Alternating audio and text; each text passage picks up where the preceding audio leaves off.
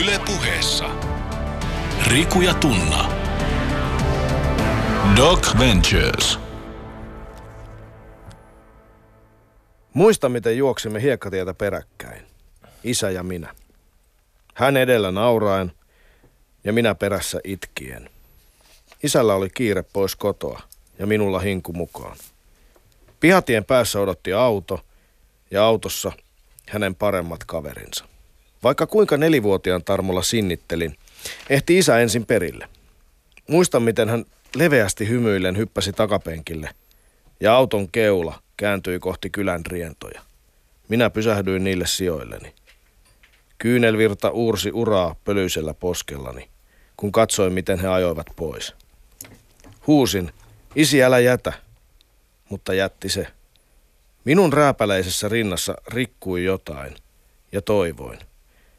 Toivoin, että olisin toisenlainen poika. Sellainen, joka isänsä ansaitsee. Nyt aikuisena tiedän, etten ansainnut. Ainakaan häntä. Tämän koskettavan tekstin teille lausui Riku Rantala, miehisenä miehenä tunnettu alfa-uros, jonka sisällä majailee pieni pelokas poika. Tähän ykkösmikkiin lätisen sen sijaan minä, Tunna Milonov, perinteiseen maskuliiniseen lokeroon heikommin istuva miesponnari mies, jonka sisimmässä budjailee myös se pieni pelokas poika. Ja tässä tapauksessa tietenkin soija poika. Tänään puhutaan XY-kromosomin kantajista ja näiden urospuolisten ihmisten itselleen rakentaman tarinan murroksesta. Tervetuloa Doc Venturesin testosteronisille taajuuksille, rakkaat miehet, naiset ja muunkin sukupuoliset. Kuulitte alkuun Doc Venturesin viime vuoden mieslähetyksen vieraan, entisen vangin ja nykyisen stand-up-koomikon ja kirjoittajan Miika Petterssonin tekstin.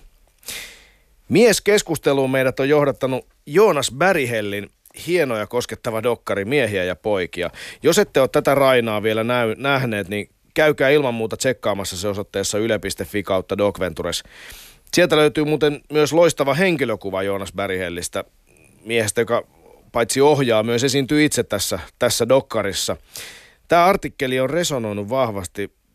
Se on luettu jo yli 170 000 kertaa, mikä kertoo omaa kieltään siitä, että miehuuden ongelmat, niin ne näyttävät olevan kiinnostuksen kohteena. Joonas Bärihel oli myös elokuvan jälkeen keskustelemassa aiheesta Leffa Klitsusta ja toi sinne hengästyttävän pitkän listan asioista, jotka ohjaajan näkökulmasta on miehen ongelmia tämän päivän Suomessa. Mä luen niistä nyt muutaman. Miehet syrjäytyvät useammin kuin naiset. Suurin osa asunnottomista alkoholisteista ja työkyvyttömistä pitkäaikaistyöttömistä on miehiä. Poikien ympärileikkausta ei aiota kieltää, vain tyttöjen silpominen kielletään. Media ei kerro riittävän selvästi, että naisen euro on samasta työstä 97 senttiä. Sosiaali- ja terveysministeriön tasa-arvoyksikössä työskentelee vain naisia. Poikien lukutaito on hälyttävän huono verrattuna tyttöihin ja niin edelleen ja niin edelleen. Lista on äh, huolestuttavan pitkä, mutta vaikuttaa siltä, että Joonaksen listan moni ongelma kiertyi sen tosiasian ympärille, että jostain syystä me miehet ei osata saada tai pystytä puhumaan tunteistamme. Tunteista puhumisesta tai puhumattomuudesta me keskustellaan myös aivan tuota pikaa sillä Doc Ventures on saanut tällä kertaa vieraakseen toimittaja Tuomas Rajalan, joka on kirjoittanut kirjan Isävuoro, miehekäs selviytymisopas eroon. Mutta sitä ennen on vielä tuotava esiin, että miehisyys näyttää just nyt eriarvoistuvan räjähdysmäisesti. Jako hyväosaisiin ja huono-osaisiin miehiin on koko ajan suurempi. Ja tämä eriarvoistuminen liittyy etenkin miehuuden ketjuihin tai tarkemmin sanottuna niiden ketjujen puutteeseen. Sekä isättömyys että lapsettomuus korreloi molemmat vahvasti miesten huono-osaisuuden kanssa. Ja tässä tämmöiset henkilöt, jotka keskittyvät oman toksisen maskuliinisuuden ihmettelyyn, me ollaan usein unohdettu se, että nimenomaan miesten keskuudessa kuilu voittajia luusereihin on todella iso, jos luuserin tässä voi millään tavalla oikea termi edes olla. Näin on. Vaikka oma heikkoutensa myöntäminen, myöntäminen ja tunteista puhumisen vaikeus näyttääkin olevan monien miesten ongelmien taustalla, on tietenkin totta, että jos me keskitytään vaan kritisoimaan ahdasta äijäroolia, me unohdetaan se, että yhteiskunnassa on sekä ikivanhoja että upouusia rakenteita, jotka sortaa nimenomaan miehiä. Käykää lukemassa Rikun kolumni juuri tästä aiheesta osoitteessa yle.fi kautta Docventures. Mutta nyt hypätään suoraan syvään päätyyn, sillä pöydän toisella puolella istuu mies, joka jätti raskaana olevan vaimonsa ja kirjoitti syyllisyydestään ja erosta selviytymisestä kirjan Isävuoro, miehekäs selviytymisopas eroon. Yle puheessa. Riku ja Tunna. Doc Ventures. Tervetuloa Doc Venturesiin Tuomas Rajala. Kiitoksia, kiitoksia. Monet muistaa sut median tekijänä, muun muassa Yle Xn radiojuontajana, mutta tämä on sun esikoistietokirja. Muistatko sä sen hetken, kun päätit kirjoittaa tämän kirjan? Öö, kyllä mä hyvin pitkälle sen muistan. ja tota, oikeastaan se niin kuin syy, minkä takia mä lähdin sitä kirjoittamaan, niin liittyy siihen, että mä halusin käsitellä oman kymmenen vuotta vanhan avioeroni – ja, ja tota, minkä takia mä tein siitä kirjan, niin, niin se oli tota Helsingin Sanomien artikkeli, jossa, jossa tota, ää, kerrottiin väitöstutkimuksesta, joka oli tehty Helsingin yliopistossa. Ja siinä väitöstutkimuksessa kerrottiin, että, että avioeron jälkeen miesten kuolleisuus kaksinkertaistuu ja pysyy kymmenen vuotta kaksinkertaisena. Ja naisilla vastaava luku on puolitoista kertaa ja se pysyy puolitoista kertaisena kaksi vuotta – Eli, eli miehet selviytyy avioerosta, avioerosta huomattavasti naisia huonommin.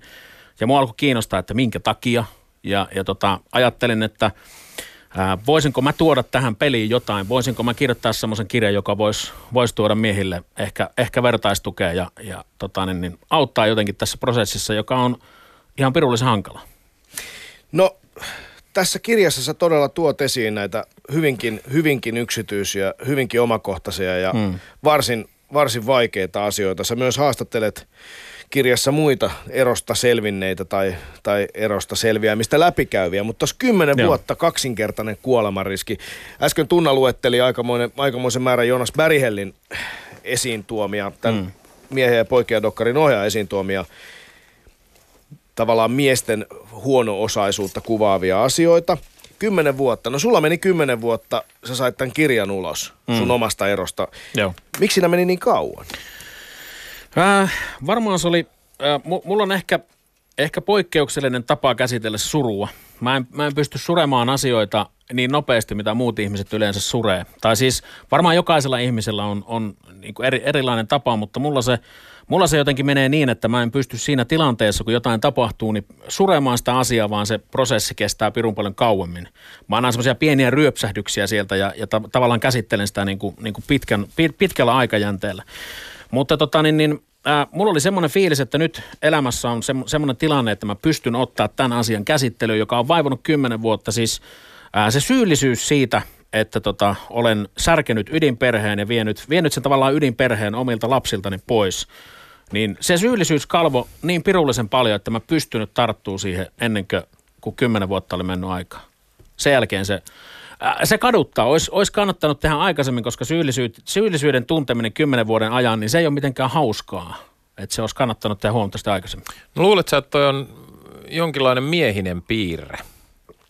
On se ehdottomasti miehinen piirre, koska ää, niin pitkään kuin minä muistan, niin – niin tota, mie, miehisiä ominaisuuksia on se, että, että, että kantaa itse, itse tota, niin, niin vastuun kaikesta. Mies on se, joka ei hajoa, mies on se, joka pys, pysyy, pysyy tota, niin, niin, niin kuin perheen selkärankana, ei väsy, ö, ei masennu, ei itke, ei, ei tota, niin, niin, kaikki, kaikki tämmöisiä asioita. Siis ä, ne miehisyyden mittarit on, on niin sairaan ahtaita jollain tavalla, että, että tota, niin, niin, se, se, se on se syy, minkä takia mä varmaan painoin sen, sen niin kuin sinne taka-alalle.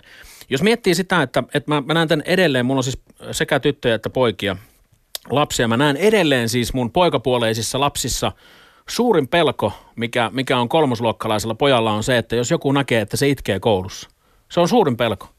Ja niin, niin tavallaan tämmöisiä asioita meidät opetetaan, siis pojat opetetaan pienestä lähtien, että hei, että, että älähän itke, et, et, no niin, eiköhän se nyt jo riitä, että et, et, et, et, pojat pärjää ja, ja tytöt on herkempiä, tytöthän saa itkeä, mutta ei poika, tiedätkö, että et, niinku, et miehet, me miehet, me pärjätään. Et se on niinku semmoinen, että et tavallaan se, että kun se lähtee noin pienestä, se niinku sen muovaaminen tietynlaiseksi mieheksi, niin miten sä sitten avioeron kynnyksellä aikuisena ihmisenä päätät, että ei vittu, nyt mä saankin itkeä, nyt mä saan surea, nyt mä saan olla heikko. Ei se mene niin. No sullakaan ei tässä omassa tarinassa ollut ihan tavalliset lähtökohdat, yleisimmät. Jos mä yritän tiivistää, se nyt ei te, tietenkään oikeutta tämmöinen tiivistys kenenkään elämäntarinalle, saatikaan vielä tällaisen äh, monimutkaisen parisuudekuvion mm. selvitä, mutta sulla on ollut äh, teinisuhde, te olette ollut Joo. molemmat uskonnollisissa piireissä, jossa on Joo. ollut tapana, että sitten mennään avioliittoon, hyvin nuorena naimisiin ja, Joo. ja sä koit, että sulla ei ollut, ollut, sun on ollut teini-ikäisen tunnepaletti käytössä ja ei ole ollut taitoja käsitellä asioita. Ja sitten kun se ongelmat alkoi tulemaan siinä liiton aikana, niin sä et kyennyt niitä niin kuin purkamaan, etkä mm. keskustelemaan. Mm. Tai ette kyenneet joka tapauksessa niitä käsittelemään ja sitten sä lähdit niin kuin, kun kirves päästä voisi sanoa tai kuppatöölöstä sillä lailla, että vielä vaimo raskaana Joo. siinä kohtaa ja pieni lapsi teillä, niin, tota, niin, niin tavallaan mä ymmärrän sen, että aika moni saattaa tuollaisesta niin järkyttyä, että herra, kuka tekee tuollaista, että herra mm. jesta sentään, että, mm. että tuntuisi aika vaikeaa antaa tuollaista anteeksi. Mm. Oletko pyytänyt sitä anteeksi? On, on, joo, kyllä. Ja, ja on, se, on se anteeksi annettu niiltä osapuolilta, joita se koskee. Ei välttämättä muilta. Muilta siis on paljon ihmisiä, jotka ei varmaan koskaan anna sitä minulle anteeksi, mutta tota, niin, Annat ne, se itse? Nyt on antanut. Nyt on antanut sen, että, että se, se oli tavallaan siinä tilanteessa, se oli, se oli niin kuin – ehdoton maksimi, mihin mulla voimavarat riitti. Että tota, et, et, mä kadun elämässäni hyvin vähän asioita. Tota mä kadun sitä tapaa, että millä, millä se tapahtuu. Sitä mä kadun, kadun ja tota, niin, niin mutta mut se, että et mä oon kyennyt antaa itselleni sen anteeksi, niin se on, se on, tota, se on semmoinen, mikä on niin jotenkin vapauttanut pirusti tätä elämää. Minkä avulla sä oot pystynyt antaa itsellesi tämän anteeksi? Ei, se, vaan, se vaan pitää käsitellä. Se pitää niin kuin miettiä tavallaan järjellä, järjellä se tilanne ja, ja tota, niin hyväksyä se, että joskus, joskus ää, valinnat on ihan perseestä ja sä teet niin kuin asiat todella huonosti, huonosti mutta, mutta tota, niin, niin, en, en mä tiedä, se, se on vaan siitä asiasta keskusteleminen aika ja, ja sen, sen niin kuin homman prosessointi, niin se on varmaan se, millä siitä on päässyt.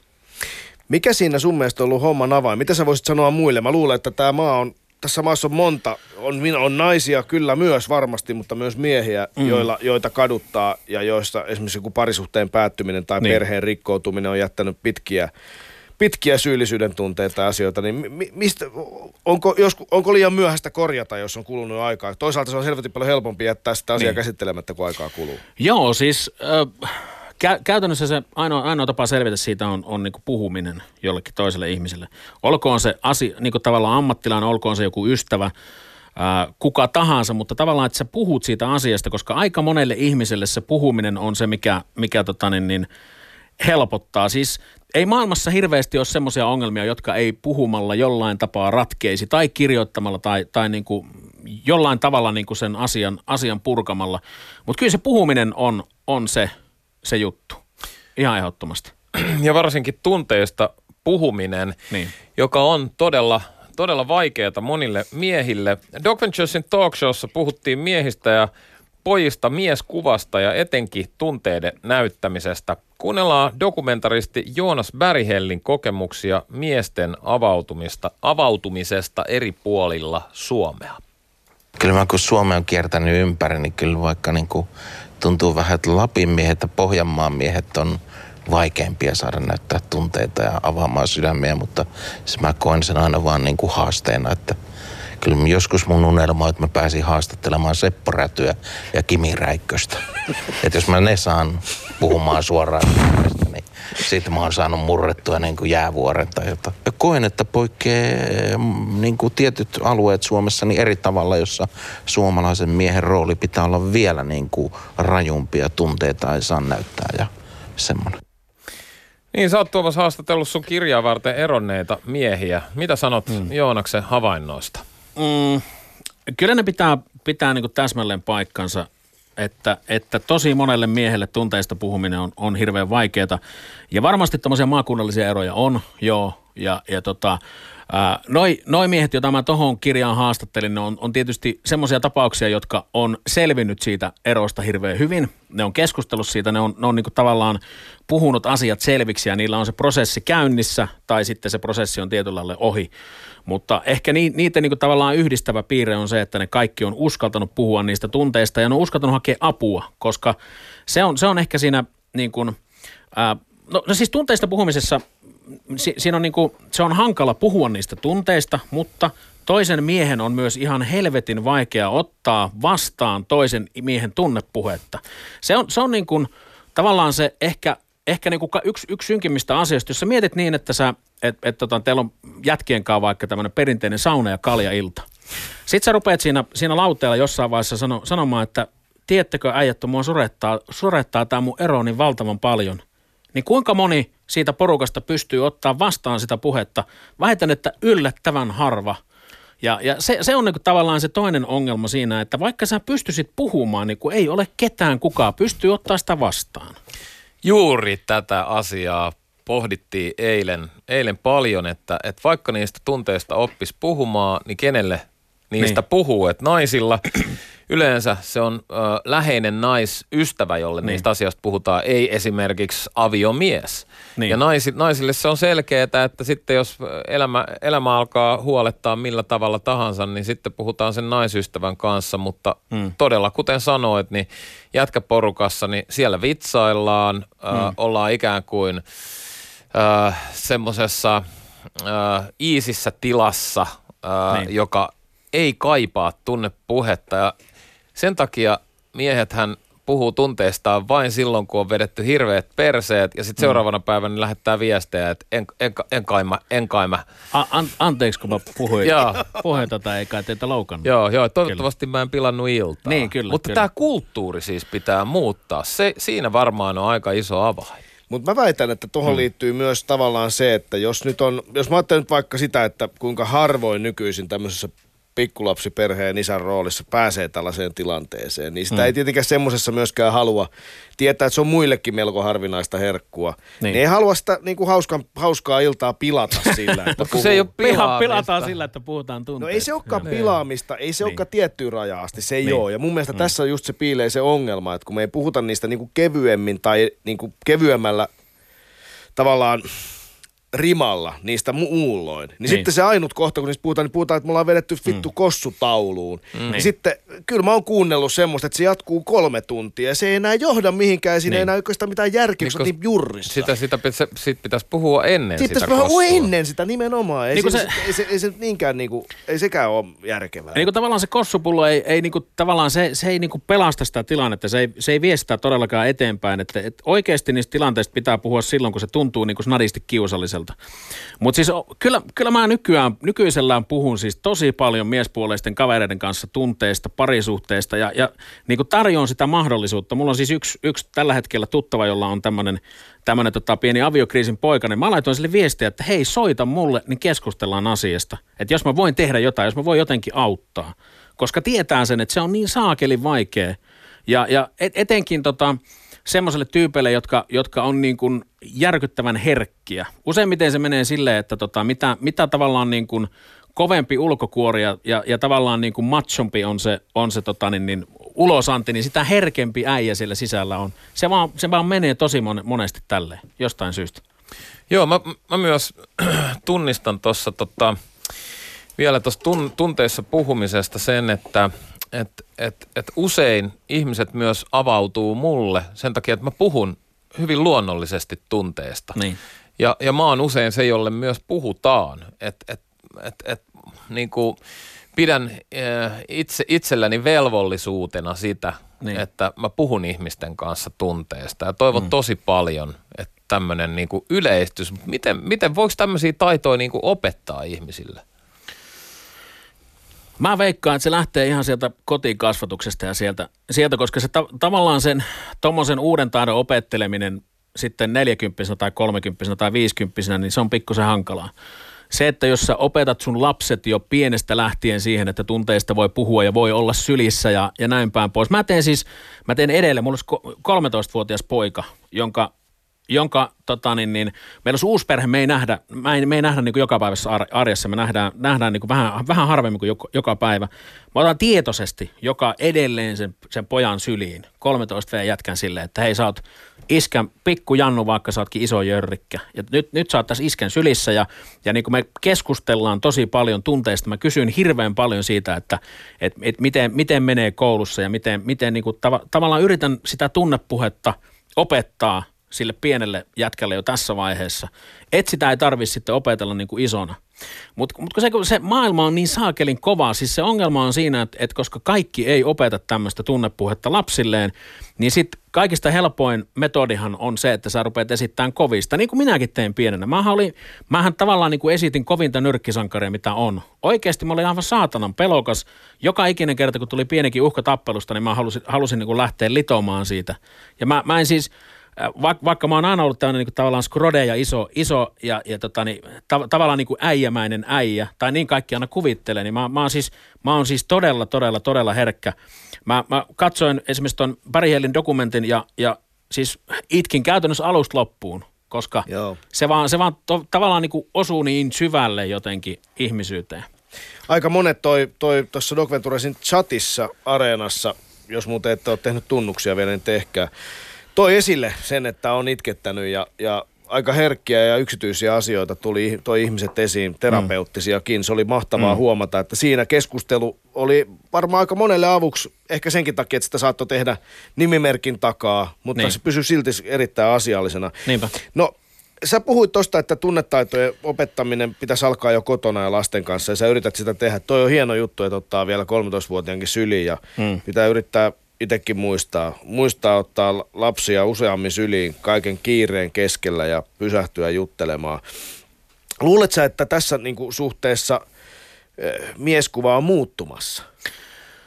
Toivon hirveästi ja uskon, että se on, on muuttumassa ja se, se tavallaan niin kuin kaikki Si- siis se, että mieskuva ylipäätänsäkin laajenee, niin se on niin kuin hiton arvokas asia. Jos miettii vaikka jotain Tuure Boelius niin kuin Tuure Boeliusta vaikka. Mies, niin suosittu, mieskuvan. suosittu YouTube-tähti. M- mun mielestä Tuure Boelius tekee aivan hiton hyvää mieskuvalle.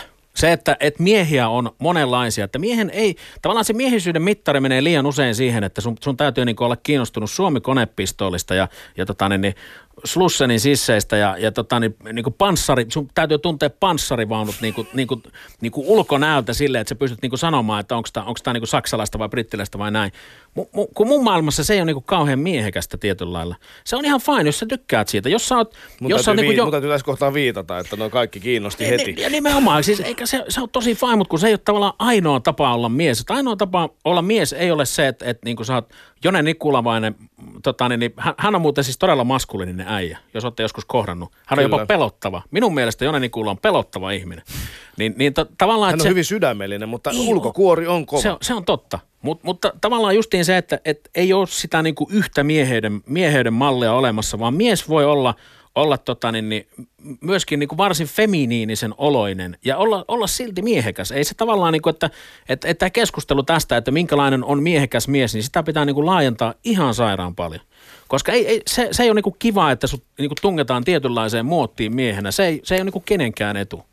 Kyllä näin. Me viime vuonna näytettiin The Work-niminen dokumentti, jossa tämmöiset uh, murhamiehet Folsomin vankilassa kävi läpi tämmöistä terapiaa, jossa ne uh, oikeastaan niin kuin myönsi oman haavoittuvuutensa uh, ja lopulta murtui. Mm. Ja se kovin miehuuden merkki oli lopulta se, että sä uskalsit murtua ja sä uskalsit mm. uh, myöntää oman keskeneräisyytesi ja oman haavoittuvuutesi. Ja se, ja se oli niin tajutonta nähdä, kun, mm.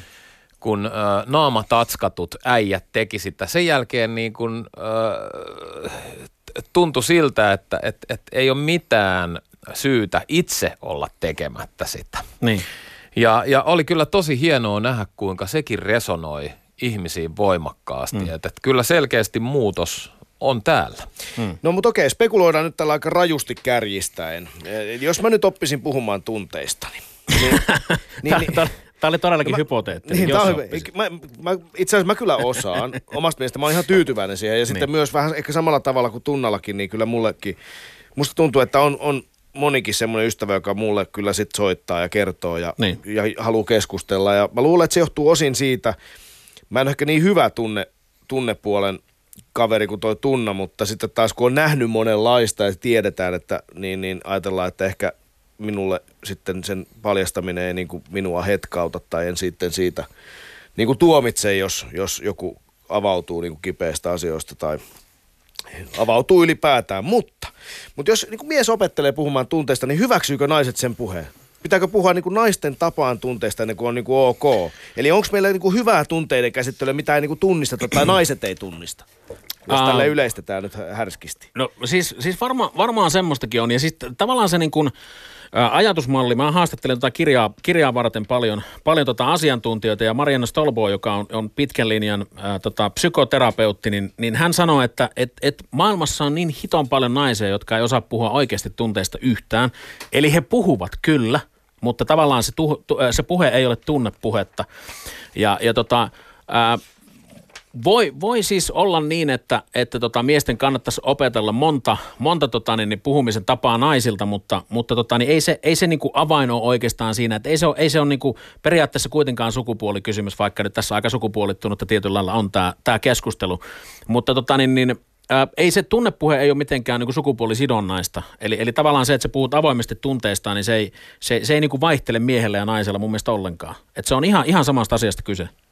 No aivotutkija Katri Saarikivi kertoi Dog Ventures Talk Showssa, että tutkimusten mukaan äh, kun vanhemmat puhuu pojalle, äh, he käyttää vähemmän tunteita kuvaavia sanoja kuin tytölle puhuttaessa.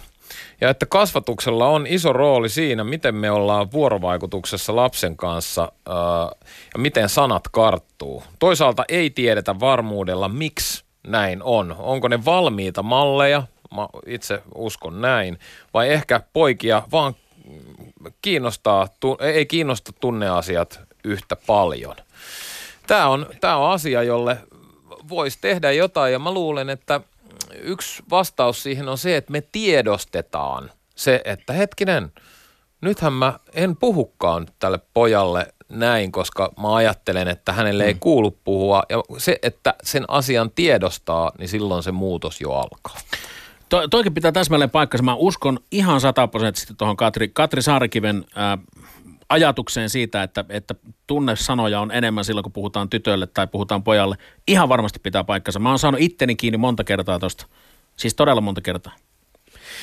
Joo, toi on jotenkin hullua. Ja sitten kun ajatellaan tätä tunnetaitoja tai vuorovaikutustaitoja, jotka sitten jossain määrin on naisilla syntyjään tai geneet biologisesti hieman paremmat, mutta ei tarkoita tietenkään muuta kuin keskimäärin. Meillähän on edelleen tietenkin Niin. hirveä määrä ihmisiä sen keskiviivan molemmin puolin eri, eri kohdissa, mutta, tota, mutta nykyään työelämässähän siellähän todella tarvitaan vuorovaikutustaitoja. Niitä tarvitaan asiantuntijatöissä, mutta niitä tarvitaan hoivatyössä, niitä tarvitaan kahvilan kassalla palveluhommissa, ihan perinteisissä duunaritöissäkin, mitä palveluihin pu- tulee. Mutta jos me nyt unohtaa hetkeksi työelämä, niin, niin mutta ennen kaikkea mun mielestä mies tarvisi vuorovaikutustaitoja sen takia, että me ei jäätäisi yksin.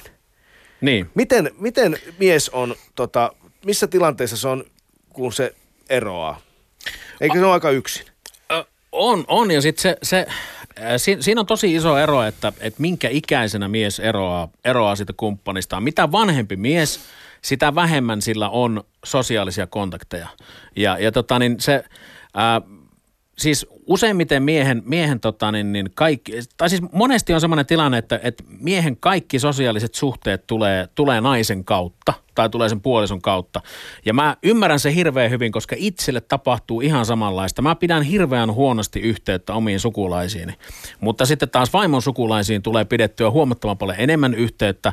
Ja, ja tota niin, niin, tosiaan mitä vanhempi mies, niin sitä vähemmän usein on tämmöisiä, tämmöisiä kontakteja. Ja, ja, ja siinä erotilanteessahan, kun ihmiset usein valitsee vähän puolia, mikä, mikä on sekin niin kuin aika, aika niin kuin pärsseestä.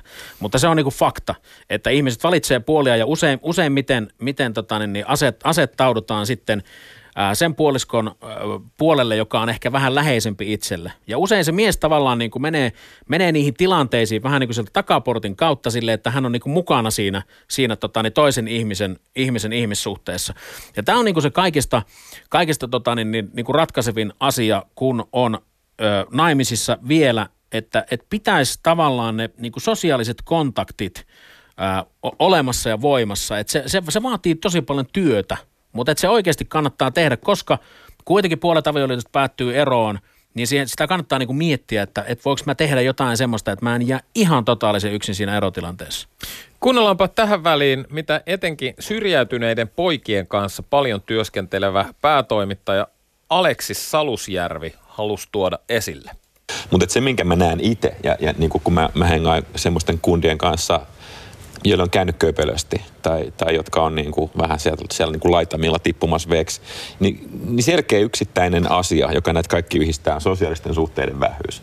Ja tämä on semmoinen asia, missä jätkät ja suomalaiset miehet tyypillisesti me ollaan aika huonoja. Et, et, me ollaan huonoja pyytää apua ja me ollaan huonoja pyytämään ihmisiä mukaan. Et, et, et, et jotenkin se on ihan puhtaasti mun mielestä kysymys siitä, että paljonko on puhelimessa numeroita, joihin sä voit soittaa, kun sulla on minkä tahansa lainen ongelma. Niin, samaa asiaa peräänkuulutti Aleksis Salusjärvi. Monta numeroa sulla on Tuomas puhelimessa, johon sä voit soittaa, kun sulla on mikä tahansa ongelma. Uh, mulla on kyllä aika paljon. Mä oon muotoina elämästäni semmoista, että siellä, siellä on tota, niin sekä miehiä että naisia. Uh, varmaan suurin piirtein 50-50. Uh, sanoisin, että, että siellä on 20 numeroa, mihin voi soittaa. Niin kuin ihan mistä tahansa asiasta. On mulla puhelimessa ihan hirveästi numeroita, mutta suuri osa niistä on semmoisia, mihin mä en koskaan soita, mutta, mutta parikymmentä ihmistä. Toi on kyllä paljon. Monta sulla on tunne? No, mä rupesin pohtimaan tota asiaa ihan äsken ja mä sanoisin, että öö, jos oma perhe otetaan mukaan, niin ehkä niitä on viisi. Niin, ei niitä kovin paljon ole. Ja mm. sitten tässä itselläkään. No sitten se hyvä puoli, että mehän ollaan Tunnan kanssa tehty töitä pitkään. Jo kohta Niin. 20 vuotta hyvin läheisesti, niin tavallaan tiennyt, että työpaikalla alkuun se oli kahden ihmisen työpaikka, nyt siellä on vähän useampia töissä, mutta niin kuin, että siellä on, siellä voidaan puhua ja siellä puhutaan Niin. itse asiassa aika paljonkin tunteista, Niin. mikä on ehkä tässä tällä alalla myös tarpeellista, koska muuten tulee hulluksi näiden kaikkien asioiden kanssa. Niin. Mutta tota noin niin, mutta ei niitä monta ja mulle ei ole kyllä siis niinku ku- varmaan pari, pari naista, jolle voisi näistä, jos, jos niinku todella isoja murheita on, ei kovin montaa ole. Po- Okei. Pomo on yksi ja no vaimollekin tietysti, mutta ei kaikista asiasta sen kanssa. Systeri, joo. Ei niitä kyllä valitettavasti kovin montaa ole. Mm, Mä oon niin vanha, vanhan liiton mies. Niin, siis mulla, mulla jostain syystä on kerääntynyt niitä tässä niin kuin, äh, aikuisiellä. Sanotaan, että viimeisen kymmenen vuoden aikana niitä numeroita on tullut paljon enemmän. Ja, ja mulla, mulla on muun muassa tämmöinen yksi opiskelu, opiskelukaveriporukka, joka on ollut, ollut tota, niin 18 vuotta kasassa. Niin siellä on, siellä on ö, seitsemän semmoista ihmistä, jolla mä voin soittaa aina ihan mistä tahansa tilanteesta. Ja sit, sitten on nyt, nyt hyviä työkavereita ja sitten, sitten tota, niin harrastusten kautta tulee tietysti semmoista porukkaa. Mä soitan siis Musaa, mä soitan bändissä, siellä on, siellä on tota, niin itse asiassa yllättävän avoin keskusteluilmapiiri, mikä, mikä on toisaalta ha- harvinaista, koska siinäkin on kyseessä melko tämmöinen niin maskuliininen homma. Mutta mut silti sinne, sinne on kerääntynyt semmoisia ihmisiä, joiden kanssa pystyy puhumaan. No entäs silloin, kun sä erosit, niin oliko sulla silloin numeroita noin paljon vai jäitkö yksin? Öö, oli niitä jonkun verran vähemmän. En mä, en mä jäänyt yksin, yksin missään, missään nimessä, mutta tota, niin, niin mä, mä toisaalta tein myöskin tietoisesti sen, että mä, mä painoin sen taka-alalle ja unohdin sen koko asian. Siis sen takia, koska mä en uskaltanut lähteä käsittelemään sitä, koska, koska tota, niin henkinen kapasiteetti oli, oli suhteellisen rajallinen siinä vaiheessa. Niin, niin tota, olisi niitä numeroita varmaan jonkun verran ollut, mutta en, en jutellut kenenkään soittanut. kanssa. En soittanut. Ja se, se on ehkä, ehkä yksi niistä suurimmista virheistä, mitä, mitä elämässä tuli, on tullut tehtyä. Eli sun olisi pitänyt ehdottomasti heti ottaa yhteyttä ystäviin ja Olis, joille olis, voi kertoa, olis, pitänyt, olis pitänyt enemmän. Olisi pitänyt hyväksyä se, että, että tota, niin, niin, koska, koska avioerohan on tilanne, joka, jo- se, että se, on, se on tosi surullinen tapahtuma. Ja, ja se pitäisi surra siinä vaiheessa, kun, kun tota, niin, niin, ää, se, on, se on tuoreimmillaan, koska on- ongelma niin kuin, Pari, etenkin niin parisuhteessa ongelma on se, että ihminen toistaa samoja virheitä uudestaan, jos ei se mieti, mieti niitä entisiä virheitä tavallaan sieltä pois. Eli se, että se syy, minkä takia esimerkiksi av- avioero tai ero pitää ylipäätänsä käsitellä, on se, että jos ei sitä käsittele, niin, niin tota, samat virheet toistaa melko varmasti niin uudestaan. Ja, ja tota, yksi semmoinen, mitä mä en muista, menikö tämä kirjaan, mutta, mutta mä ajattelen niin, että, että tota, parisuhteen päättymisen jälkeen jossain vaiheessa, kun tilanne on vähän rauhoittunut, niin kannattaisi pitää tämmöinen kehityskeskustelu entisen kumppanin kanssa, että mitkä asiat minussa on, on, on tota, niin, niin, parisuhteessa huonoja – ja, ja mitkä on minussa parisuhteessa hyviä asioita. Hyvin todennäköisesti ne, ne on aika universaaleja juttuja. Eli jos, jos joku asia sua ärsyttää parisu, niin kuin parisuuden mielessä, mielessä sun, sun tota kumppani, niin hyvin todennäköisesti ärsyttää myös seuraavaa kumppania. Ei aina, mutta melko todennäköisesti. Niin tavallaan se, että jos sä haluat kehittyä ihmisenä ja sä haluat kehittyä kumppanina ja parisuhteessa ja näin, niin silloin niitä asioita pitää käsitellä, koska, koska muuten, muuten sitä muutosta ei koskaan tapahdu siellä. No millainen suhde sulla nyt on sun eksän kanssa? Jos toisesta ihmistä voi sanoa, niin ootteko te niinku tämmöisissä väleissä, että voitte ne, niinku suoraan puhua? Joo, ollaan, ollaan siis, ja, ja se, on, se on mun mielestä tosi hienoa. Se on, se on vaatinut tosi pitkän ajan, että pääsee semmoisiin suhteisiin, tai siis semmoisiin väleihin. Ja, ja tietysti niin kun, kun kuviossa on lapsia, niin me, mehän ollaan loppuelämä sidottu toisiimme tavalla tai toisella, koska se huoli lapsista on yhteinen, se ilo lapsista on yhteinen – ja, ja tota, niin, niin, et, et sitä, sitä kautta niin kuin, ää, to, toi mut, mä, mä kirjassakin sanonut ja monessa, monessa noissa tota, niin, niin, niin, ää, haastatteluissa, mitä tästä kirjasta on ollut, ollut että tota, että et mun ex on siitä ihan mahtava persona, että se ei koskaan halunnut vaikeuttaa esimerkiksi mun ja lasten välejä, mikä on, mikä on yksi hirveimmistä asioista, mikä avioeroon liittyy silloin, kun siinä on lapsia. Eli, eli jos toinen osapuoli vieraannuttaa tai haluaa muuten vaan tehdä, tehdä tota, niin, niin, lapsen ja toisen vanhemman, vanhemman väleistä huonoja, niin, niin, tota, niin, niin sitä mulle ei koskaan tapahtunut. Eli siis aina on kannustettu siihen, että, että välit olisi lasten kanssa mahdollisimman hyvät. Ja se on sataprosenttisesti lasten etu. Niin, sä kirjoitit sun miehekkäässä selviytymisoppaassa eroa, että noin 70 prosenttia eroista on naisten alkuun panemia. Miten toi Joo. vaikuttaa miesten selviytymiseen erosta? No kyllä se vaikuttaa, vaikuttaa sit, siihen liittyy olennaisesti, ää, avioeroon liittyy, sillä on termi, se on eron, tota, niin kuin eron eriaikaisuus. Eli se tarkoittaa sitä, että jos, jos tota, niin, niin, ää, ää, ajatellaan avioeroa vaikka junaratana, niin, niin se, se osapuoli, joka, joka haluaa erota, niin, niin se on lähtenyt Helsingistä Turkuun junalla, ja se on pikkusen, pikkusen ennen Turkua, kymmenen kilsaa ennen Turkua, ja, ja tota, niin, niin siinä vaiheessa, kun se mies kuulee, tai se toinen osapuoli kuulee, niin se on vielä siellä Helsingissä, se juna. Eli tavallaan se, ne on niin eri, niin kuin tavallaan kohdassa sitä, sitä eroprosessia ja, ja se, se siitä niin tekee kaikista, kaikista vaikeimman, koska se tulee usein tosi isona yllätyksenä. On paljon semmoisia tilanteita, missä niin sovitaan erosta yhdessä ja, ja tota, niin, niin, yhteistuuminen. Molemmat ymmärtää, että joo, tämä on nyt menossa vähän sinne ja sinne. Mutta kun siinä saattaa hyvin olla semmoinen tilanne, että ei ole kymmenen vuoteen puhuttu oikeastaan niin kuin mitään muuta kuin ihan niitä perusasioita. Ei mitään tunnepuhetta, ei mitään siitä, että miten tämä parisuhde voi jne, jne. Ja siinä vaiheessa, kun se pommi pudotetaan, niin, niin tota, ky- kyllähän se jäät niin kuin aivan totaalisesti sille, että, että mitä tässä niin kuin just tapahtuu. Että, että yhtäkkiä niin kuin, mä oon ajatellut, että kaikki on hyvin ja nyt kaikki on ihan päin persettä. Että tämmöisiä tapahtuu tosi paljon. Se on hirvittävää se, että kun siitä lähdetään asiaa purkamaan, jos todella käy niin, että, että lapsista tulee jonkinlainen pelinappula niin. siinä ero, eroprosessin käsittelyssä.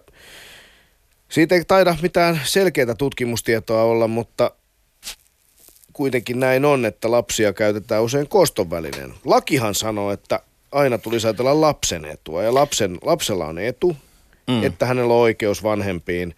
Mutta sitten jos etenkin, ja tässä tapauksessa aika usein se on enempikin mies, joka vaikka on viinan kanssa lätrännyt vähän enemmän tai sekoillut tai jättänyt jonkun asian niin. huono, hoitanut jonkun asian huonosti tai jättänyt hoitamatta, niin sitten siihen palataan uudestaan ja uudestaan. Tällä, mm. No, jos sä taas tuut jurissa hakemaan päiväkodin, ei muuten onnistu, et hae kertaakaan, niin. eli et hae enää koskaan. Mm. Niin, mitä, mitä sä tämän tyyppisille miehille, jotka on, on tämän, tällaisessa prosessissa, niin mitä sä suosittelisit? No kun toi, toi on niin kuin kaikista vaikein homma toi vieraannuttaminen niin se, että estetään, estetään vanhemman ja lapsen tapaamista.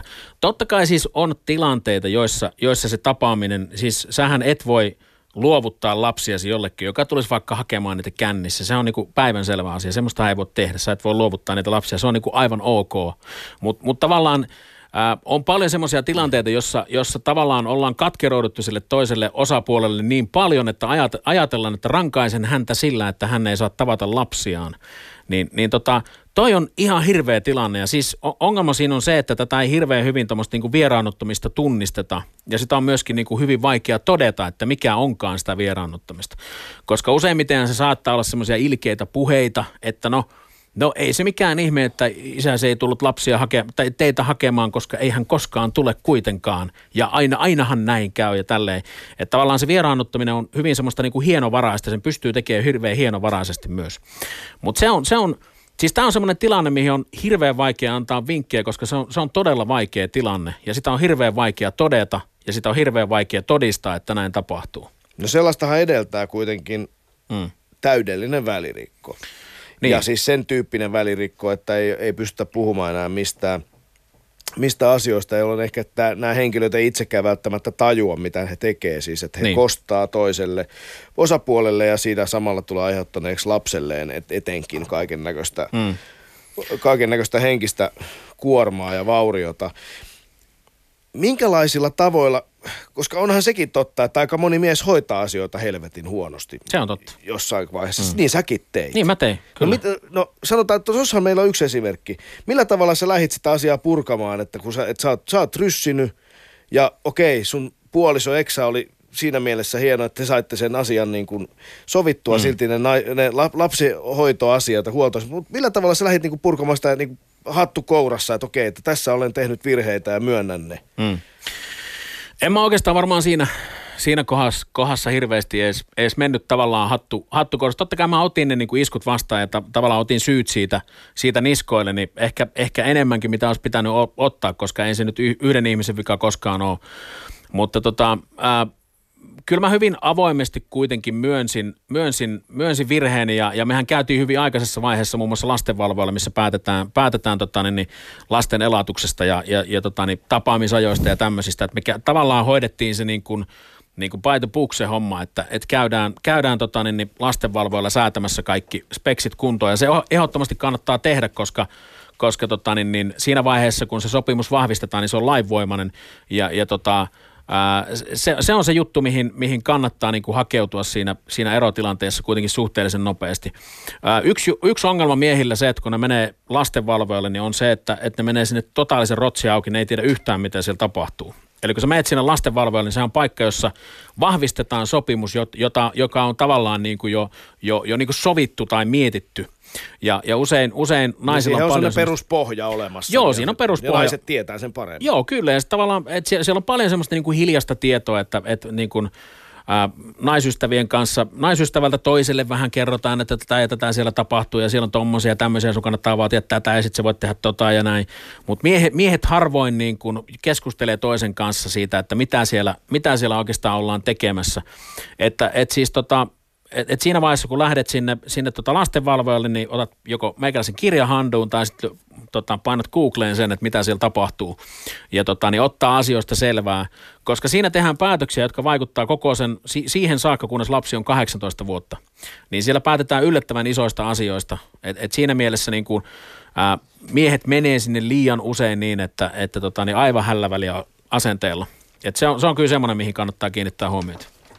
No mä kirjoitin mun kolumnissa osoitteessa yle.fi kautta Docventure siitä, että noin isyyden ketjut on aika olennaisia siinä, miten pärjätään. Ja valitettavasti on tosiaan niin, että isättömyys ja lapsettomuus, molemmat on sellaisia asioita, että ne varmasti toki aika monen muunkin tekijän ohella liittyy aika vahvasti tämmöiseen osattomuuteen. No, millainen sun oma isäsuhde oli? Ja miten se on sun mielestä vaikuttanut sun ihmissuhteisiin? Uh, ö, eihän se, ei, ei ollut mikään läheinen ei, ei todellakaan siis tota, ää, se oli ehkä, ehkä tänä klassinen siinä, siis siihen liittyi, liittyi tota niin, niin, ä, alkoholi ja siihen liittyi varmaan niin kuin oman lapsuuden traumeja, joita ei ehkä osattu käsitellä. Ja, ja tota niin, niin kyllä mä, mä, mä, mä siis tota mun vanhemmat eros, kun mä olin ä, ekaluokalla ala-asteella. Ja, ja tota niin, niin, sen eron jälkeen mä näin, mä näin omaa isäni hyvin vähän – Se on varmaan tosi paljon kiinni myöskin siitä, että, että tota, niin, niin, hän ei itse osannut, osannut tavallaan vaatia sitä ja pitää, pitää huolta siitä, että meidän suhde pysyy hyvänä. Ja toisaalta mun äitikään ei myös varmaan niin kuin, tukenut hirveästi siihen suuntaan. Et siihen, siihen aikaan tämmöisestä niin kuin yhteishuoltajuudesta ja viikko-viikkosysteemistä, niin ei, se, se oli aivan utopia, ei, ei semmoista ollut. Me nähtiin ehkä kahden viikon välein yksi päivä, kaksi päivää, jotain. En mä, en mä muista sitä kauhean hyvin. Mutta tota niin, niin Miten se on vaikuttanut sun ihmissuhteisiin? Vai onko se vaikuttanut? Mitä sä luulet? on se, on se varmasti, on se varmasti vaikuttanut ihmissuhteisiin, mutta, mutta siis e- eniten se on vaikuttanut ehkä omaan suhteeseen, siis mun suhteeseen omien lasteni kanssa. Ja, ja tässä on niin kaksi, kaksi tapaa tehdä asia. Että sä teet niin kuin sinulle on tehty, tai sä teet just täsmälleen päinvastoin. Ja mä teen just täsmälleen päinvastoin. Eli, eli mä halu, on aina halunnut olla lasteni elämässä niin kuin hirveän kiinteä osa ja, ja tav- tavallaan olla koko ajan niin, kuin niin paljon läsnä kuin mä vaan pystyn. Totta kai mä epäonnistun siinä. Mä oon myöskin ihminen, joka, mulla on kuitenkin sellainen semi-ADHD, eli mun pitää tehdä hirveän paljon asioita ja pitää niin kuin itseäni viihdytettynä koko ajan, mutta kyllä mä pyrin siihen, että mä, että mä rakennan niin kuin lapsiini parhaan mahdollisen suhteen. Ja etenkin tälleen uusperheessä, niin sehän vaatii tosi paljon. Se on, se on täsmälleen vain ainoastaan sen, sen aikuisen vastuulla. Eli lapsen vastuulla ei ole ikinä luoda sitä suhdetta vanhempaansa, vain to, vaan toisinpäin. Ja, ja tota, ää, pakko heittää myöskin tämä viikko-viikkosysteemi tähän niin kuin, niin kuin tota van, vanhemmuusmielessä. Siis tällä hetkellä on vallalla – semmoinen käsitys, että tämä viikko-viikkosysteemi on kaikista paras mahdollinen. Eli, eli ä, lapsi on 50 prosenttia ajasta ä, toisen vanhemman luona ja 50 prosenttia ajasta toisen vanhemman luona. Ä, mä oon itse asiassa ihan täysin eri mieltä siitä, ja aika monet tutkimukset on eri mieltä siitä, ja aika monet psykoterapeutit on eri mieltä siitä, ä, koska ä, se, se, että lapsella ei ole yhtä selkeää kotia, niin sehän on ihan niin kuin hito, hitomoinen tämmöinen niin kuin myllerrystilanne. Jos sä mietit itse sitä, että sun pitäisi asua niin kuin, tota niin, niin, tämä viikko, viikko tota niin, himassa ja sitten ensi viikoksi sä menet johonkin ihan, ihan toiseen taloon tai sä menet vaikka hotelli Pasilaan niin kuin viikoksi. Niin se on aika klaus, siis niin kuin hullu tilanne, että sä et, sä et tota, niin sulle ei koskaan, sä et ole siellä, siellä tavallaan kotona. Sulla on aina, aina, sä oot aina vähän niin kuin puoliksi kotona. Niin mä kyseenalaistaisin tätä, että, että onko se paras mahdollinen ratkaisu sen lapsen kannalta. Koska aika useinhan vanhemmat miettii siinä, että, että minä saan nauttia lapseni seurasta 50 pinnaa ja niin kuin toinen vanhempi saa, saa myös nauttia. Mutta, mutta tavallaan se, se niin kuin ajatus siitä, että, että fyysinen läheisyys tekisi ihmisistä läheisiä, niin eihän se tee. Koska jos mietitään vaikka, vaikka niin kuin älypuhelinmaailmaa, ja siis mä huomaan itsekin, että mä jään tosi usein kiinni siitä, että me ollaan tälleen himassa – kaikki katsoo omaa puhelinta, istuu sohvalla siinä, katsotaan telkkaria, jokainen katsoo omaa puhelinta. Todellinen läheisyys puuttuu. Oi vittu miten läheistä. Niin kuin tavallaan se, että se fyysinen läheisyys ei tee ihmisistä läheis, läheistä, vaan se henkinen läheisyys. Sähän voit asua toisella paikalla maapalloa, toisella puolella maapalloa ja edelleen olla henkisesti lähellä toista ihmistä. Niin isä ja pojan suhde on tietenkin yksi erityinen sukupuolittava asia, mutta miesten ja naisten selviytymiseen erosta vaikuttaa myös biologia. Kuunnellaan, mitä aivotutkija Katri Saarikivi kuvasi, äh, miten se, äh, hän kuvasi keskimääräisiä biologisia eroja sosiaalisu- sosiaalisuuden kannalta. Sanotaan niin, että useimmiten ihmisten piirteet on sekä geenien että ympäristön vaikutusten tulosta. Mutta toki on huomattu, että naisissa ja miehissä on erilaisia piirteitä. Että voidaan ylipäätään luoda tämmöiset kategoriat. Naisten miehet on monin tavoin erilaisia, mutta tosi monin tavoin myös samanlaisia. Mutta yksi erilaisuus, joka on havaittu, liittyy just sosiaalisuuteen ja siihen, että kuinka paljon toisten ihmisten sosiaaliset signaalit kiinnostaa. Ähm, kuinka paljon niin kun halutaan ymmärtää toisia – kuinka hyväksyttävää se on sit lähestyä toisia. Sekin voi liittyä just siihen, että kuinka hyvät sosiaaliset taidot on. No keskimäärin naisilla on paremmat empatiataidot, mutta ilman muuta miehillä on myös empatiakykyä ja me pystyttäisiin vuorovaikutukseen, jos te ette osaisi lukea mun signaaleja tai niin kuin ymmärtää, mitä ajattelen. Mutta siinä on ehkä semmoinen niin kuin painotusero, että jostain syystä naiset käsittelee tunnetietoa tehokkaammin kuin miehet. Eli, Naisen prosessori pelaa siinä paremmin. Niin, että tunteet tarttuu herkemmin naisiin. Näin siis Katri Saarikivi. Mutta ei jäädä voivottelemaan miesten heikompia tunneprosessoreita, vaan otetaan tähän väliin urheilusitaatti. Näillä mennään mitä on. Öö, mitkä on Tuomas tärkeimpiä työkaluja siihen, että mies selviää parisuhden vaikeuksista tai jopa erosta?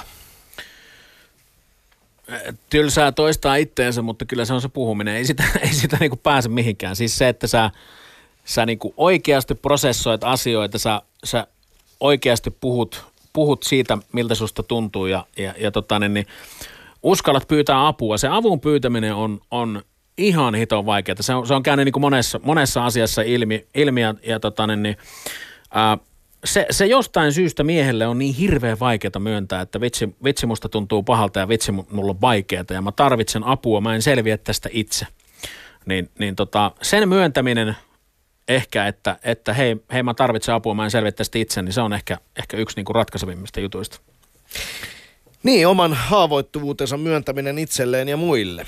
Ja oman herkkyytensä myöntäminen, oman vajavaisuutensa myöntäminen. Ei, ole, ei mikään niistä ei kuulosta semmoisen, että jes, haluanpa tehdä joka päivä. Vaikka ehkä pitäisi. Niin, niin kyllä, kyllä. Hei, Doc Ventures äh, chatti kävi eilen kuumana. Äh, siellä oli yli tuhat osallistujaa, äh, ihan mielettöntä keskustelua, mielettömiä kommentteja. Käykää muuten nyt luomassa itsellenne Yle-tunnus, jos ette ole vielä käynyt. Voitte osallistua sinne chattiin. Öö, niin, voitte vaikka pistää tämän ohjelman kuuntelupauselle, jos on jotain tärkeää välitekemistä ja jatkaa myöhemmin samasta kohdasta. Pystytte siis osallistumaan ö, chattiin, joka on siis ohjelman aikana käynnissä, ö, jossa kulkee ihan omanlaisensa keskustelu siinä samaan aikaan ja se oli mielettömän laadukasta. Siellä oli siis tota, todella terapeuttisia viestejä. Joku kirjoitti, että tämän keskustelun myötä hän on ymmärtänyt, hän lähtee nyt hakeutumaan hoidon piiriin. Hän haluaa myöntää tämän. Mutta myös yksinäisyydestä kärsivälle tai dokumentissa yksinäisyydestä puhuvalle Joonas Berghellille tuli myös treffikutsu chatin kautta, joten ehkä mahdollisesti tässä voi, voi olla joku alku jonkun kauniin tarinan. Kyllä. Me tiedä. Me kysyttiin siis katsojilta, mikä olisi ykköstapa auttaa miestä. Ja mieskuvan laajeneminen kaikkialla vai koulut sopivammiksi pojille vai tunnetaitojen opiskelua kaikille vai sittenkin valtiolta miespoliittinen ohjelma ja suosituin tapa oli tunnetaitojen opiskelua kaikille, siis miehille kuin naisillekin 46 prosenttia. Sano tätä, mitä täälläkin ollaan tänään perään kuuluteltu. Kuunnellaan, mitä positiivista Joonas Berghel elokuvan ohjaaja sanoi mieskuvan muutoksesta? Ehkä se tietenkin mieskuva on niin kuin tässä vuosien varrella niin kuin muuttunut. Siis sille, että mitä pitää osata ja kyetä tekemään siellä ö, kotona.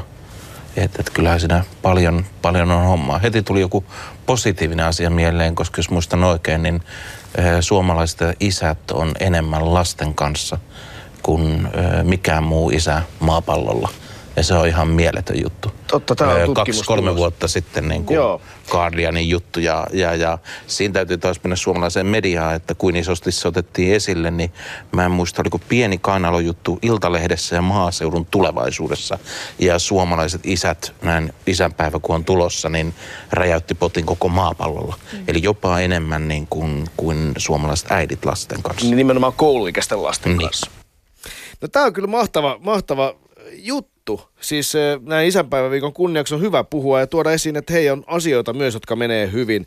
Eh, yksi tilasto, mikä muuten menee hienosti, tai hienosti ehkä on vähän vääristetty, mutta todella hyvään suuntaan, niin on väkivaltatilasto. Suomalaisten mm. miesten väkivalta. Meillä on edelleen vakavia ongelmia. Meillä on eh, suomalaiset naiset on väkivallan uhrina EU-maista erittäin korkealla tasolla – mutta samaan aikaan, jos me ajatellaan kokonaisia väkivaltatilastoja, sitten miten väkivaltaisia miehet on ja myöskin miten väkivaltaisia on kenties itselleen, niin nämä väkivaltatilastot on menneet hyvään suuntaan jo pitkään. Se on hieno kehityksen merkki. Tämä on hieno kehityksen merkki, mikä Joonas Berghel tuossa toi esille. Mutta valitettavasti mulla oli tarkastettava hieman tätä faktaa. Ja se todella on, se todella on näin, että suomalaiset oli siis kahdeksan minuuttia päivässä enemmän kuin äidit. Missään muussa maassa tämän mittauksen mukaan ei ollut näin, vaan kaikissa okay. miehet, äh, isät oli vähemmän lastensa kanssa, kouluikäisten lasten kanssa. No. Ja sitten tässä jutussa spekuloitiin, mistä se mahtaa johtua. Tuotiin esiin perhevapaat, isien kannustaminen perhevapaille, äitiyspakkaukset, laadukas varhaiskasvatus ja koulutus, ettei ne maksa maltaita, kaikki nämä perusjutut, verotus. Mutta sitten toisaalta siinä jutussa kerrottiin myös, että suomalaiset äidit on alle, alle kouluikäisten lasten kanssa 77 minsaa päivässä enemmän kuin isät. Ja esimerkiksi ranskalaiset isät, italialaiset isät ja espanjalaiset isät viettää enemmän aikaa niiden pienten lasten kanssa, alle kouluikäisten lasten kanssa, kuin suomalaiset isät. Kuulostaa uskomattomalta, stereotypioiden mukaan varsinkin. Eikö ne mm. italiaanot siellä istu mukavasti espressoa juomassa töiden jälkeen tai viinilasi äärellä. Ja tai oman ak- mamma hoivissa. Tai oman mamma hoivissa. Akat hoitaa. Akat. Näin, tämä stereotypina, mutta, mutta siis tämä, niin. et, et, kyllä tossakin vielä paljon ke- kehitettävää on. Se, sehän varmaan perustuu paljon siihen, että naiset on, on pidempään kotona silloin, kun lapsi syntyy. Ja siis t- tässähän se tasa-arvo ei hirveän hyvin vielä toteudu, että et siis kyllähän, kyllähän lapset ja siis äidit ovat lasten kanssa silloin, kun ne on pieniä ja vauva-ikäisiä, niin huomattavan paljon enemmän. Kyllä, kyllä. Ja siinä siihen, siihen se perustuu. Kyllä, kyllä. Ehkä sitten harrastuksiin isät enemmän roudailee ja osallistuu niin. ja voi olla, että siihen perustuu sitten taas tämä isien. Mm. Mutta joka tapauksessa hieno kehitys siinäkin asiasta, kun tiedostetaan tämä, niin voidaan ehkä toimia paremmin. Hmm. Mutta jos me tullaan ihan tänne loppuun, me kysyttiin Dogventures chatissa katselijoilta, että mikä olisi ykköstapa auttaa suomalaista miestä. Mitkä ne vaihtoehdot tunna nyt olikaan? Mieskuvan laajentaminen kaikkialla vai koulut sopivammiksi pojille vai tunnetaitojen opiskelua kaikille vai valtiolta miespoliittinen ohjelma? Vai joku ihan muu? Mitä sanot tähän Tuomas? Ää, kyllä, mä, kyllä mä lähtisin tuohon tunnetaitopuolelle. Se oli su, suuri osa kansastaan tuntuu olevan sitä mieltä, että tunnetaitoja kaikille. Kyllä mä sanoisin, että se, se tunnetaitojen opettaminen on, on niin kuin ykkösjuttu, mutta se, että et, et se tunnetaitojen opettaminen ei ole esimerkiksi koulun vastuulla tai, tai näin, vaan se on jokaisen vanhemman vastuulla. Totta kai siitä pitää, sitä pitää opettaa myös koulussa. Joo, yhteisesti totta kai. Mutta ennen kaikkea se on, se on vanhempien vastuulla se tunnetaitojen opettaminen. Ja se ei tarkoita, tarkoita niin kuin, sehän, sehän on hyvin yksinkertaista se tunnetaitojen opettaminen. Se, että sä olet läsnä siinä, siinä tota lapsen elämässä ja, ja, ja niin kuin uppoudut hänen maailmaansa. Ja, ja, ja jos, jos, ta, jos tavallaan t- tulee joku sellainen tilanne, jossa hän loukkaa jotain tai sä itse loukkaat, koska ihmiset, ihmisethän suuttuu toisilleen, niin tavallaan se, että me pyydetään anteeksi, selitetään, kerrotaan, mistä se johtuu ja, ja käydään se tilanne läpi, niin sehän on, sehän on tunnetaitojen opettelu, että ei se mitään vaikeaa, se on aika helppoa itse asiassa. Niin tunteiden sanottaminen, se, että isi on nyt vihanen, koska Kyllä. mua hermostuttaa, että me ei ehditä, mä en Joo. ehdi palaveriin töihin sen takia, kun sä kiukuttelet noiden vaatteiden pukemisessa. Kyllä, just näin. Se voisi olla parempi kuin se, että vaan läimäsee tota noin niin, rotsin niskaan kakaralle Ovi ja, ja ka- ottaa sen kainaloon ja no. heittää takapenkille. Jonka valitettavan usein itsekin tekee. Joo, Joo ja valitettavan usein itsekin tekee. Kyllä, minäkin, kyllä mäkin sen teen. Ei se, ei se tavallaan sille, en mä mikään Jeesus tässä ole. Että siis mullakin on niinku ihan pirun paljon, mulla, mulla on paljon tietämystä, mutta, mutta tota, niin kyllä mä itsekin teen välillä niin todella typeriä valintoja, mutta mä yritän koko ajan pyrkiä parempaan, se on se juttu. Ja tärkeintä on se, että sen tiedostaa. Kyllä. Näin se juuri on. Kiitos Tuomas haastattelusta. Kiitos Tää, tästä, tämä oli hauskaa. Aika menee ku, tota, siivillä, kun miehet pääsee rauhassa juttelemaan.